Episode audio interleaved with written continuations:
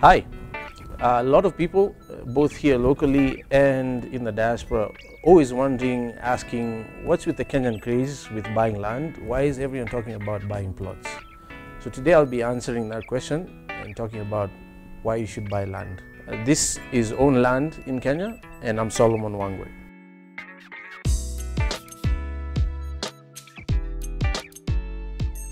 You know, about 7 years ago, I came back home to Kenya after living in the States for about 11 years. I went there for school like many people in my generation. I came back home because I wanted to get married and settle down. And after we paid for our wedding and first years of rent, my wife and I only had about 150,000 shillings in savings between the two of us. Fortunately, she was employed, I wasn't. And we simply knew that we couldn't leave our money in the bank. It didn't make sense. And everyone at the time, all our friends and a lot of family members were talking about a piece of land that they bought, and 3-4 years later, they sold it for several times what they paid for it. And so it made sense. And we made the decision to put 150,000 shillings into a piece of dirt somewhere. And hopefully we could grow it a little bit faster than the banks were offering at the time. So I set out to look for land in Konza because a mentor of mine advised me to go look there.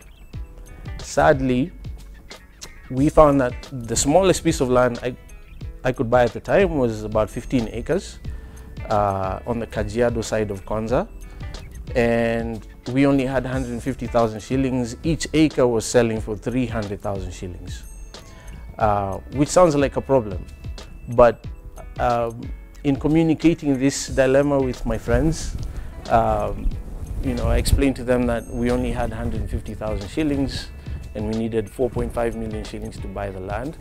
They surprisingly pooled the funds we needed and we bought the 15 acres.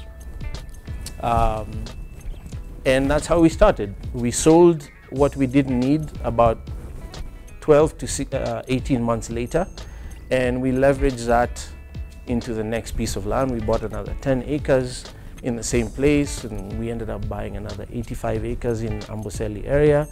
And today I can claim that we've bought over 690 acres in different parts of the country.